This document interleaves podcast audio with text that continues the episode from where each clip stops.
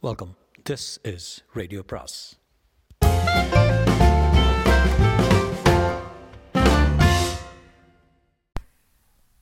அனைவருக்கும் அன்பு வணக்கம். சு வெங்கடேசனின் வேள்பாரி பாகம் மூன்று அத்தியாயம் ஐம்பத்தி நான்கு இருபது ஆண்டுகளுக்கு முன் நடந்த நிகழ்விது முடிவுறாத மழைக்காலத்தின் நள்ளிரவு. மழவன் குடியினர் ஆடும் கூத்தில் நெருப்பு பொறி பறந்தது. பின்பனி கவிழ்ந்தும் குளிர் நடுக்கம் யாருக்கும் இல்லை. எவ்வியூர் பெருமகிழ்வை அனுபவித்து கிறங்கி கிடந்தது கூத்தும் குளிரும் ஒன்றினை ஒன்று இறுகத் தழுவி ஒன்றின் மயக்கத்தை இன்னொன்றுக்கு ஊட்டி மகிழ்ந்தன. ஆனால் இவ்விரண்டையும் விட பெருமயக்கம் ஒன்று ஏற்கனவே ஊரில் நிலை கொண்டிருந்தது. சோமப்பூண்டு கிடைத்திருந்த நேரம் அது. ஊரே குடித்து குடித்து கிறங்கி கிடந்தது. பல ஆண்டுகளுக்கு பிறகு இப்பொழுதுதான் கிடைத்துள்ளது. யார் விடுவார்கள்? இன்னும் பூண்டு கரையவே இல்லை என்று சொல்லி சொல்லி குடித்தார்கள். நீர் முகுந்த குளம் வற்றிவிடப் போகிறது என்று சொல்லியும் விடாது குடித்தார்கள். இந்நிலையில்தான் மழவன்குடி கூத்து கலைஞர்கள் ஊருக்கு வந்தார்கள். பாரிக்கு அப்பொழுது மனமாகவில்லை. மேலெல்லாம் இளமை துளிர்த்து கிடந்த காலம் சோமப்பூண்டில் சொக்கியவர்களுக்கு மழவன்குடி கூத்தும் வந்து சேர்ந்தது. மழவன்குடியை கூத்திலே மயக்கும் குடி என்பார்கள். ஆனால் அவர்கள் மயக்க இங்கு யாரும் மிச்சமில்லை. எனவே மழவன்குடியினரை எவ்வியூர் மயக்கியது? வந்தவர்களுக்கு முதலில் ஆளுக்கு ஒரு குவளையை கொடுத்தார்கள் அவ்வளவுதான். இடைவிடாது வாங்கி குடித்தார்கள். எப்பொழுதெல்லாம் தெளிவடைகிறார்களோ அப்பொழுதெல்லாம் குடித்தார்கள். எண்ணில் அடங்காத மது வகைகளை வாழ்வெல்லாம் குடிக்கிறோம். ஆனால் எந்த ஒரு மதுவுக்கும் இத்தகு மயக்கம் கிடையாது. உள்ளிறங்கிய கணத்தில் தொடங்கும் கிறக்கத்தை எதிலும் உணர முடியாது. கிறக்கத்தை அனுபவித்த வழியே முதுகெலும்பை முறுக்கி கிர்ரென மேலேறுவது என்னவென்பதை குடிக்காமல் உணர முடியாது. குடித்தால் உணரவே முடியாது. உணர்வின் எல்லைக்கு அப்பால் மனிதனை நிறுத்தும் மயக்கம் முதல் துளியிலேயே நிகழ்ந்துவிடும். முதல் மிடரு அடுத்ததை எல்லாம் மறக்க வைக்கும். எனவே முதலிருந்தே மீண்டும் மீண்டும் தொடங்க வேண்டியிருக்கும். சோமப்பூண்டின் கிறக்கம் கொண்டு கிடந்த மழவன் குடியினர் தங்களின் பறையை சூடேற்றவே இல்லை. வந்து ஒரு வாரமாகியும் அவர்களின் கால்கள் அடவு பிடிக்கவில்லை. அவர்களால் இந்த மது மயக்கத்தை விட்டு பிரிய முடியவில்லை. எவ்வியூரில் உள்ள யாராலும் முடியாதது இவர்களால் எப்படி முடியும்? ஏது செய்தும் ஆடுகளும் இறங்க முடியாது என கூட்டத்தின் தலைவன் முடிவு செய்து மறுமுறை வந்து ஆடுகிறோம் என்று சொல்லி புறப்பட ஆயத்தமானான். செய்தி பாரிக்க சொல்லப்பட்டவுடன் விரைந்து அவ்விடம் வந்தான். மயக்குதல் பொதுவானது. அது மதுவுக்கும் உண்டு கலைக்கும் உண்டு. நீ கலைஞன். சோம பூண்டு உன் சொற்களிலும் உண்டு என்பதை மறந்து விட்டாயா எதன் பொருட்டும் கலையும் கலைஞனும் தோற்கக்கூடாது. ஆடாமலின் நிலம் விட்டு அகலுதல் கலைக்கு இழுக்கல்லவா? பைங்குடத்தை ஆடுகளத்தின் நடுவில் வைத்து நிகழ்த்து உன் தாட்டத்தை உனது ஆட்டத்தை. ஆட்டம் முடியும் கடத்தில் உன் உடன் வந்தவர்களின் தலைக்கு ஒரு பானையை ஏந்தி இந்த பானத்தை கொண்டு செல்லுங்கள் என்றான். சொல்லிய கணம் தொடங்கியது ஆட்டம். பைங்குடத்தை சுற்றி மழவன் குடியினரின் கால்கள் சுழலத் தொடங்கிவிட்டன. அக்குடி பெண்களின் விழிகள் தவளைகளைப் போல தாவி தாவி பைங்குடத்துக்குள் விழுந்தபடி இருந்தன. பாணன் பாடினான். ஒரு வார காலம் தாங்கள் குடித்த குடியை பாடினான். வாழ்வெல்லாம் மதுவென சொல்லிக் குடித்த எதுவும் மதுவன்று புளித்த நுரை மூக்கடைக்காமல் மிதக்க வைக்கும் இவ்வரிய பானத்துக்கு என்ன பெயர்தான் சொல்வது வாரி? என கேட்டுத்தான் முதல் பாடலை பாடினான். பறவைகள் உடலுக்கு வெளியே தான் இறக்கைகளை விரிக்கின்றன. ஆனால் இப்பழச்சாற்றை குடித்தால் உடலுக்குள்ளேயே இறக்கைகள் விரிகின்றன. பறக்கும் பொழுது மயங்குகிறோமோ? மயங்கும் போது பறக்கிறோமோ? சொல்பாரி வானத்தில் பறப்பதும் நீரில் பிதப்பதும் அரிதல்ல. ஆனால் இவை இரண்டையும் தன்னுள் நிகழ்த்துவது தான் அரிதினும் அரிது. அவ்வறிய பழச்சாற்றுக்கு பெயர் என்ன பாரி வற்றிய குளம்போல் நாக்கு இப்பானத்துக்காக ஏங்க. வயிறேறல் நிறைந்த குளம்போல பெருகி கிடக்கிறது. வயிறே உடைந்தாலும் வற்றிய நாக்கின் ஏக்கம் நீங்க மறுக்கிறதே. சொல் பாரி நாங்கள் என்ன செய்ய? பாரியிடமும் பைங்குடத்து மதுவிடமும் வரிக்கு வரி விளக்கம் கேட்டு பாடலை தொடங்கினான் பாணன். ஆனால் அதன் பிறகு அவன் பாடிய பாடல் அதுவும் எதுவும் யாருக்கும் நினைவில்லை. அவன் அப்பானத்தின் மயக்கத்தை வீரியத்தை எப்படியாவது அறிய முற்பட்டு முற்பட்டு தோல்வி அடைந்து பாட்டை முடித்தான்.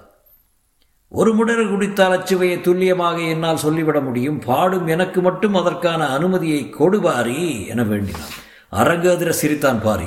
இந்த வாரம் முழுவதும் அதிகமாக பானதை குடித்தது நீதான்.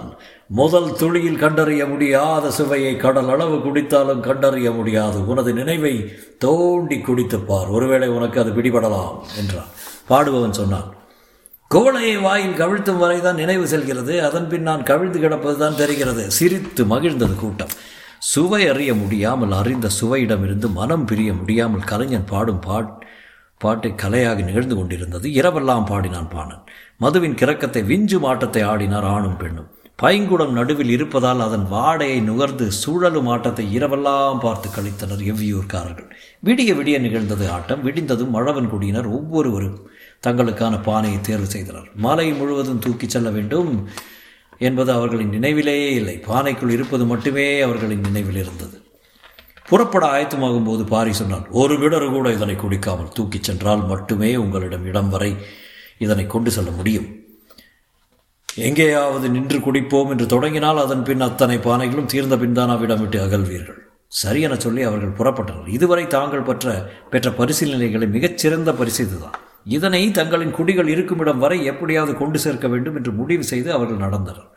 மழவன்குடி கூட்டத்தில் இருந்த மூன்று பேர் சேர ஒற்றர்கள் அத்தனை பானைகளும் சேரனின் அணை அரண்மனைக்கு போய் சேர்ந்தன செம்மாஞ்சேரல் தன் அந்தப்புற பெண்களோடு மகிழ்ந்திருந்த போதுதான் உலகில் யாரும் அறிந்திராத பெருமயக்கத்தை உண்டாக்கும் மது வகை ஒன்று பரம்பினில் இருக்கிறதாம். அதனை நமது ஒற்றர் கூட்டம் கொண்டு சேர்த்துள்ளது. என செய்தி சொல்லப்பட்டது. எரிந்த வேல் போல காட்டம் உள்கூத்தி நிற்கும் ஆற்றல் யவன தேரலுக்குத்தான் உண்டு. அதனை முதலில் அருந்தி மகிழ்ந்தவன் சேரந்தான்.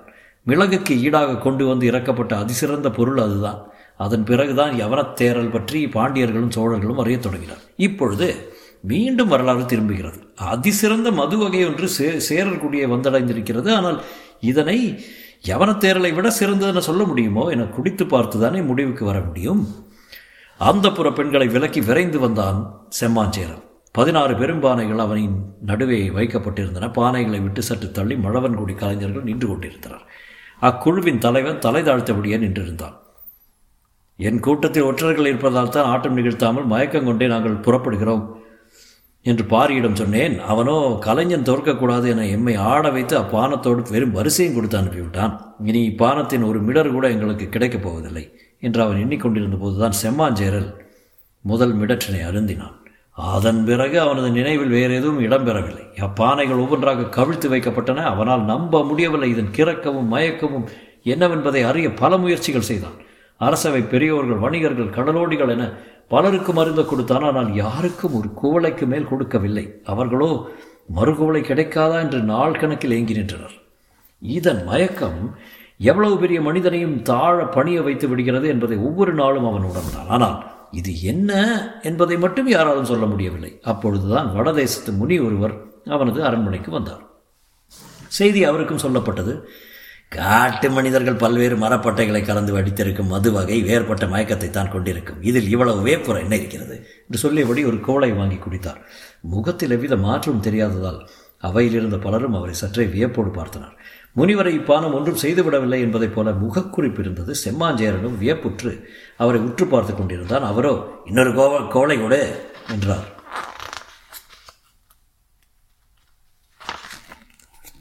ஊற்றிக் கொடுப்பவன் மன்னனை பார்த்தான்.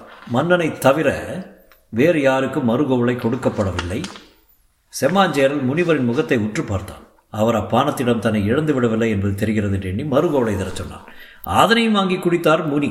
அவரது முகத்தில் எந்தவித வியப்போ மாறுதலோ தெரியவில்லை. ஆனால் எவ்வார்த்தையும் பேசவில்லை. இன்னொரு குவளை கொடு என்று மறுபடியும் கையை நீட்டினார். ஊற்றிக் கொடுப்பவன் அக்குவளையை வாங்கவே அச்சப்பட்டு மன்னனை பார்த்தான். மன்னனுக்கு என்ன செய்வதென்று புரியவில்லை. பாதி குவளை ஊற்றிக் கொடு என்று சொல்ல வேண்டும் போல இருந்தது. அப்படி சொல்வது தனக்கு அழகல்ல என்று அவனுக்கு தோன்றியது. மழவன்குடி தலைவன் தொலைவில் இருந்தபடி காட்சியை பார்த்து கொண்டிருந்தான். ஒரு குவளை முகந்து கொடுக்க இவ்வளவு தயங்கும் மனிதர்கள் வாழும் உலகில் தான் உலகில்தான் பாரியனும் பெருங்கொடையாளனும் வாழ்கிறான் என்று எண்ணியபடி பாடல் ஒன்றை முணுமுணுத்தான். அதற்குள் செம்மாஞ்சேரல் கையசைப்பது தெரிந்தது. வேறு வழி இல்லாமல் அடுத்த கோளை ஊற்றிக்கொடு என்று மன்னன் சொன்னது யாவருக்கும் புரிந்தது. ஊற்றிக் கொடுப்பவன் கோளை வாங்கி பானைக்குள் முகந்தான். கண் செருகியபடி இருந்த முனி இடக்கையால் தாடியை தடவி கீழ் நீண்ட கடைமுடியை விரல்களால் உருட்டினான். அதை பார்த்த செம்மாஞ்சாரல் சொன்னான் ஊற்றுவதை நிறுத்த. அரங்கு அதிர்ந்து பார்த்தது. ஊற்றுபவன் அப்படியே நிறுத்தினான். ஆனால் உள் செருகிய கண்களை முனிவன் திறக்கவே இல்லை நீங்கள் இப்பானத்தால் மயங்கி விட்டீர்கள் இனி உங்களால் இதனை கண்டறிய முடியாது. முனிவனின் முகத்தில் முழுமையான மயக்கம் வெளிப்பட்டு கொண்டிருந்தது. கண் திறக்காமல் தாடியின் கடைமுடியை இடக்கையால் சுருட்டியபடியே சொன்னார். இதன் பெயர் என்ன? மன்னனும் அவையோரும் அறிந்திருக்கவில்லை. மழவன்குடியை சே எல்லாரும் பார்த்தனர். மழவன்குடி தலைவன் முன் வந்து சற்றே மெல்லிய குரலில் சொன்னான் சோமப்பூண்டிலிருந்து உருவாகும் பானம். உதட்டோரம் மெல்லிய சிரிப்பை வெளிப்படுத்தினான் முனிவன். அவையோருக்கு காரணம் புரிபடவில்லை. செம்மாஞ்சேரல் முனிவரையே பார்த்து கொண்டிருந்தான். முனிவர் வாய் திறந்து சொன்னார் இதுதான் சோமபானம். இதுவரை இப்பெயரை யாரும் கேள்விப்பட்டதில்லை. புதுப்பெயராக இருந்தது. அவையோர் அவர் சொல்வதை கூர்ந்து கவனித்தனர். முனிவர் சொன்னார் தேவர்கள் மட்டுமே அருந்தும் பானம். இது கிடைக்காத என்று ஆண்டாண்டு காலமாக காத்திருப்போர் பலர். இதன் சக்தியை நீ அறைய மாட்டாய். மகா சக்தி கொண்டது. சொர்க்கம் என்று பேர பேருலகுக்கு மனிதனை கொண்டு சேர்ப்பது. முனிவர் பேசிக்கொண்டே இருக்க மயக்கம் எல்லா வகையிலும் நிகழ்ந்து கொண்டிருந்தது. அரக்கர்களிடமிருந்து இதனை மீட்கும் போரினை தேவர்கள் எல்லா காலங்களிலும் நடத்துகிறார்கள். செம்மாஞ்சேரல் உற்று பார்த்து கொண்டிருந்தான். அவனது கண்களுக்கு இப்பொழுது பானம் இருக்கும் ஒரு சில பானைகள் தெரியவில்லை. தனது அரண்மனை எங்கும் அப்பானைகள் இருப்பதாக தெரிந்தது. மயக்கும் பேருலகத்தை அவன் அகக்கண்ணில் பார்க்க தொடங்கிவிட்டான் என்பதை முனிவன் உணரத் தொடங்கினான். அதன் பின் முனிவன் சொல்லும் எல்லா சொல்லிலும் சோமபானத்தின் மயக்கம் இருந்தது. சோமப்பூண்டை எடுத்துக்கொண்டு எவ்வியூருக்குள் வரும் வரை வெகு வேகமாக கதையை சொல்லிக் கொண்டு வந்தான் பாரி. ஆனால் சோமப்பூண்டு கண்டறியப்பட்டுவிட்ட செய்தி அதற்குள் ஊர் முழுவதும் தெரிந்துவிட்டது. பாரியும் கபிலரும் ஊருக்குள் நுழைவதற்குள் ஊரே களை கட்டியிருந்தது. கபிலருக்கு பாரி சொல்லி வந்த கதையை முழுவதும் கேட்க வேண்டும் என்ற பேராவல் இருந்தது. அதைவிட அதிகமான ஆவல் ஆவலை கையில் இருந்த சோமப்பூண்டு ஏற்படுத்தியிருந்தது. கரைந்து பெருகும் அதன் சாறு அவரை சுண்டி இழுத்து கொண்டிருந்தது. கபிலரின் கையில்தான் அது இருக்கும் என்பதை எவ்வியூரில் எல்லோரும் அறிந்திருந்தனர். ஊருக்குள் நுழைந்ததும் கபிலரை தோளிலே தூக்கி ஆடியது போல ஆடியது ஒரு கூட்டம் ஆட்டத்துக்கு இனிமேல் தான் வேலை என்று சொல்லி ஓடியது ஒரு கூட்டம். எங்குமிருந்தும் சரா சாரி சாரியாக மக்கள் திரளத் தொடங்கினர். களை கூட்டியது களை கட்டியது எவ்வியூர் பெருந்தாழி என சொல்லப்படும் பெருவட்ட பானையை எடுத்து வந்தனர். அதில் குடம் குடமாய் நீரூற்றினர். பானை எளிதில் நிரம்புவதாக இல்லை. அவ்வளவு நேரம் கூட பொறுத்திருக்க யாரும் ஆயத்தமாக இல்லை. கூச்சலும் குதியாட்டவுமாக சூழல் வேகம் கொண்டது. அதனினும் வேகமாக குடங்கள் வந்து கொண்டிருந்தன. நீர் நிரப்பி முடிந்ததும் கபிலரை பார்த்து பெருமகிழ்வோடு பாரி சொன்னான் சோம பூண்டை எதற்குள் போடுங்கள். அதற்கு பின் என்ன நடந்தது என்பது துண்டு துண்டாகத்தான் நினைவிருக்கிறது. சோம பூண்டை உள்ளே போட்டவுடன் எழுந்த மனம் முதல் கிறக்கத்தை உண்டாக்கியது. இழுத்து மூச்சு விட்டு மயங்கிய போது ஒருவர் மாற்றி ஒருவர் இடித்து கொண்டிருந்தது நினைவில் இருந்தது அதன்பின் மேல் மாடத்தில் கையில் குவளையோடு பாரி அருகில் இருந்தான். அப்பொழுது கபிலரின் கையிலும் குவளை இருந்தது. பாரியிடம் செம்மாஞ்சேரலின் கதையை கேட்டார் பாரியும் அதனை சொன்னான். சோமபானம் எங்களுக்கு வேண்டும் என்று விலை கொடுத்தும் நாங்கள் வாங்கிக் கொள்கிறோம் என்று சொல்லி ஆட்களை அனுப்பினான் செம்மாஞ்சேரல். அது இயற்கை எங்களுக்கு வழிக்கும் வழங்கும் காதல் பரிசு. அதனை நாங்கள் கண்டறிய முடியாது. அதுவாகத்தான் எங்களை கண்டறியும். பல ஆண்டுகளுக்கு ஒரு முறைதான் அது நிகழும் என்று சொல்லி அனுப்பினேன் என்றான் பாரி. கபிலர் நினைவு மீண்டபோது அவரது குடிலில் படுத்திருந்தார். பொழுது நண்பகலை கடந்திருந்தது வெளிச்சத்தை பார்த்ததும் விடிந்து விட்டதா? என்று கேட்டபடித்தான் எழுந்தார். உடனிருந்த உதிரன் சொன்னால் நண்பகல் கடந்து விட்டது. நான் எப்போது குடிலுக்கு வந்தேன்? நீங்கள் வரவில்லை நான் தான் கொண்டு வந்து சேர்த்தேன். அதன் பின் விளக்கம் கேட்க விரும்பவில்லை. உணவு ஏற்பாட போகிறது நீங்கள் தயாராகுங்கள் என்று சொல்லிவிட்டு போனான் உதிரன். கபிலரும் வேக வேகமாக தயாரானார். இன்றாவது முழு கதையும் கேட்டுவிட வேண்டும் என்று பேரார்வம் கொண்டிருந்தார். புறப்பட்டு கொண்டிருக்கும் பொழுது அவருக்கே புலப்பட்டது. பெருக்கெடுக்கும் ஆர்வத்துக்கு கதையை மீறிய காரணம் ஊற்றப்படும் குவளையில் உண்டென்று மாலையில் வழக்கம் போல மேல் மாடத்துக்கு வந்து சேர்ந்தார் கபிலர் அவரின் வருகையை எதிர்பார்த்திருந்தான் பாரி. உடன் தேக்கனும் முடியனும் இருந்திருந்தான். கபிலருடன் வந்து வந்த உதிரனை அனுப்பி காலம்பனை அழைத்து வரச் சொன்னான் பாரி. உதிரனும் புறப்பட்டு போனான். கபிலர் வந்து உட்கார்ந்ததும் ஆர்வத்தோடு தொடங்கினார். செம்மாஞ்சேரல் சோமபானம் கேட்டு ஆள் அனுப்பியதற்கு நீ மறுமொழி சொல்லி அனுப்பினதாக கூறினாய். அதன் பின்னர் நடந்தது? பாரி கபிலரை பார்த்து மெல்லியதாய் ஒரு புன்முறுவல் உதிர்த்தான் கபிலருக்கு காரணம் புரியவில்லை. ஏன் விளக்கம் சொல்லாமல் சிரிக்கிறாய்? பாரி சொன்னான் முழுக்கதையும் நேற்று சொல்லி முடித்தேன். நீங்கள் மறுபடி முதல்ல இருந்து கேட்கிறீர்களே அதான் சிரித்தேன். கபிலருக்கு சற்றே வெட்கமாக இருந்தது. முழுக்கதையும் சொன்னாயா? நான் தான் நிறைவு தவறிவிட்டேன் நினைக்கிறேன். என்று கூறி மறுபடியும் கதை சொல்லத் தொடங்கினான். பரம்பின் மறுமொழி கேட்ட செம்மாஞ்சேரல் பெருஞ்சினம் கொண்டான். சோமபானத்தை தங்களுக்கு தர மறுக்கிறான் பாரி என்று முடிவுக்கு போனான். எதையாவது செய்த அதனை கைப்பற்ற வேண்டும் என்று எண்ணியவனுக்கு வடதேசத்து முனி பற்பல எடுத்துக்காட்டுகளை கூறி வெளியூட்டினார் வலியூட்டினார் சேரர் படை பரம்பின் மேற்கு முகடுகளை நோக்கி அணிவகுக்கத் தொடங்கியது.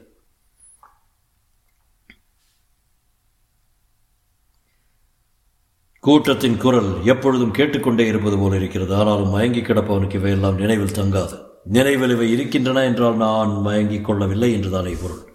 கோடையில் மது அருந்திய அருந்தியபடியோ பேசிக்கொண்டிருப்பது வாழ்வெல்லாம் உள்ள வழக்கம் தானே. இப்பொழுது மட்டும் ஏன் அந்த பழக்கத்தை முழுமை கொள்ள முடியவில்லை? நம்மால் மட்டும்தானா அல்லது யாராலும் முடியவில்லையா?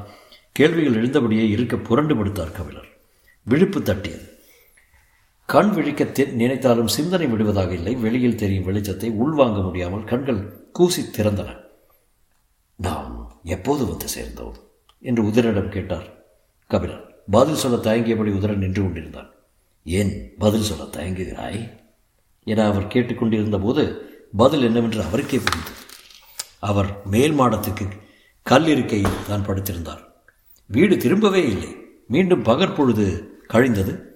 குளித்து தயாராகி மாலை பொழுதில் மேல் மாடத்தை வந்து அடைந்தார். ஆனால் இன்று கபிலர் வரும் முன்பே ஆட்டம் தொடங்கிவிட்டது. காலம் வந்தான் தொடங்கி வைத்தான் என்றார் பாரி. முடிக்க முடியாத ஆட்டத்தை யார் தொடங்கினால் என்ன? என்றார் கபிலர். ஆட்டம் என்றால் அது முடியத்தான் வேண்டுமா? என கேட்டான் காலம்பன். கேள்வி சரிதான் ஆனால் நான் ஆட்டத்துக்குள் வந்த பிறகுதான் இதற்கு விடை சொல்ல முடியும் என்றான். வீரன் ஒருவன் நீட்டிய குவளையை வாங்கிய கபிலர் குடிக்காமல் கையில் பிடித்தபடியே பாரியிடம் கேட்டார். இந்த ஆட்டத்தை பற்றி பின்னர் பேசுவோம். செம்மாஞ்சலர் என்னதான் செய்தான்? பாரி வழக்கம் போல சிரித்தான் ஏன் சிரிக்கிறாய்? நேற்றும் முழுக்கதையும் நீ சொன்னாயா? சிரித்தபடியே ஆம் என்று தலையாட்டினான். கதை கேட்ட எனக்கு எதுவும் நினைவில்லை. கதை சொன்ன உனக்கு மட்டும் எப்படி நினைவிருக்கிறது? முன்னை விட பெரும் சத்தத்தோடு சிரித்தான் பாரி. கபிலருக்கு இதற்கான காரணம் புரியவில்லை. கதை சொல்லி முடிக்கும் வரை குடிக்கக்கூடாது என எனது குவளையையும் வாங்கி குடிப்பவர் நீங்கள் தானே. அப்புறம் எனக்கு எப்படி மறக்கும்? என்றான் சிரிப்பில் உருண்டது மேல் மாடம். காலம்பன் காடதிர சிரித்தான். புறையேறி தும்மல் கொண்டு மீண்டும் சிரித்தான். அவனால் சிரிப்பை அடக்க முடியவில்லை. கண்ணில் நீர் வழிந்து கொண்டிருந்தது விடாமல் சிரித்தனர் எல்லோரும். பாறையின் கண்ணிலும் நீர் திரண்டது. இப்படி மகிழும் காலம்பனை காண இத்தனை நாளானது நினைத்து திரண்ட நீரது. குவளைகள் சில நொறுங்கி இருக்கலாம் ஆனால் தனது கால் பட்டு பானை ஒன்று சரிந்து விழுந்ததும் கண் விழித்தார் கபிலர். பக்கத்தில் படுத்திருந்த உதிரன் கண் விழித்தான். பானை காலருகில் எப்படி வந்தது உதிரா? என கேட்டார். உதிரன் சொன்னார் வீட்டில் உள்ளார் அவ்விடம் வைத்துள்ளனர். பதில் கேட்டு திடுக்கிட்டார் கபிலர். நாம் இருப்பது சரி வேண்டாம் என முடிவு செய்து விளக்கம் ஏதும் கேட்காமல் அவ்வீட்டை விட்டு எழுந்து நடந்தனர். தேக்கன் தான் நேற்று கதையை சொன்னான். அந்த போரின் முடிவு மட்டும் நினைவில் இருந்தது. ஒளி சரிய சரிய போகும் அந்த கடைசி பொழுதில் பாறையின் வாழ்வீச்சு எதிர்கொள்ள முடியாதாக இருந்தது. இருதரப்பு வீரர்களும் நிகழ்வதை உற்று பார்த்து கொண்டிருக்க கடநேரத்து செம்மாஞ்சேரலின் தலை இடப்புற காட்டை நோக்கி சீவி சரித்தான் மயில்வாரி. போர் தொடங்கி நீண்ட தாக்குதலுக்கு பின்தானே இது நடந்திருக்கும். ஆனால் அதுவெல்லாம் சொல்லாமல் இதனை மட்டும் ஏன் சொன்னார் தேக்கன்? என்று தோன்றியது. தோன்றிய மறுகணமே அவர் முழுமையும் சொல்லியிருப்பார். நமக்கு தன் நினைவில் தங்கவில்லை. நினைத்தபடி நடந்தார் கபிலர். ஆனால் செம்மாஞ்சேரலின் தலையை பாரி சீவி எறிந்தது மட்டும் எப்படி நினைவில் இருக்கிறது? என்று கேள்வி எழுந்தது. சோமபானத்தின் மீள முடியாத மயக்கத்தில் மூழ்கினாலும் அதனை கிழித்து நினைவின் ஆழத்துக்குள் இறங்கும் வல்லமை பாரியின் வாளுக்கு உண்டு என்று தோன்றிய பொழுது மெய் சிலிர்த்தது கபிலருக்கு. தொடரும்.